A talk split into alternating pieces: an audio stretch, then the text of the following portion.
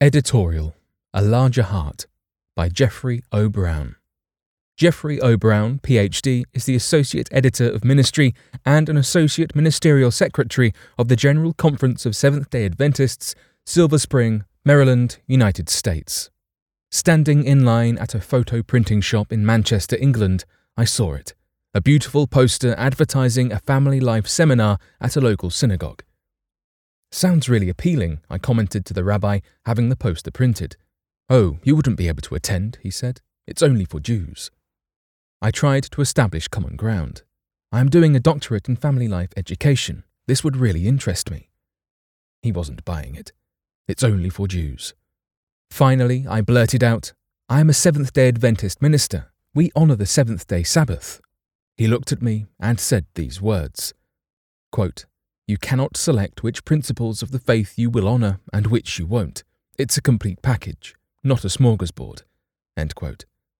I did not agree with his application. I felt we should share. But I had to agree with his aspiration. The people of faith embrace the totality of the biblical message. James said, quote, You can't pick and choose in these things, specializing in keeping one or two things in God's law and ignoring others. End quote. I realized the need to be faithful. Contributing to the whole. It was perfectly clear to the disciples the other was wrong. He was performing a religious act similar to theirs, but in a different way. The disciples believed they had it right, so the only question to be answered then was how to silence other voices on the topic. The Master's reaction? Jesus wasn't pleased. Don't stop him. No one can use my name to do something good and powerful, and in the next breath slam me. If he's not an enemy, he's an ally. Allies. Jesus said these were not competing voices, they were complementary voices. Each was contributing something to the whole. I realized the need to be charitable. Samuele Bacchiocchi's landmark publications on the Sabbath have been followed by other authoritative works, Indeed, there has been a growing interest in the topic among Christians of many persuasions.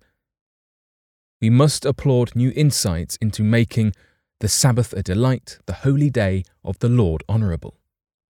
But the Sabbath is more than a balm for stressed out leaders. Too often, the healthful benefit of the commandment is emphasized at the expense of Jesus' finished work of creation and redemption. The Lord has given us a memorial of his crucifixion. It's called communion. He has given us a memorial of his resurrection. It's called baptism. And in the Sabbath, God has given us a memorial of his creation. It is not one day I select from the seven for my own purposes. It is the Sabbath of the Lord your God. I cannot pick and choose. Discovery of the Truth. In our joyful discovery of truth, then, first let's be faithful to the biblical text. When I bumped into Matthew chapter 15, verse 9, my teenage life took a different turn. And in vain they worship me, teaching as doctrines the commandments of men. Let's have the heart to choose divine commandments over human traditions. Second, let's be charitable to those whose faith walk may be close to ours but not identical. Professor Mary Stewart Van Leeuwen, with her emphasis on grace, maintains quote, It would be an irresponsible Christian who did not listen to her sisters and brothers in other parts of the Church Universal.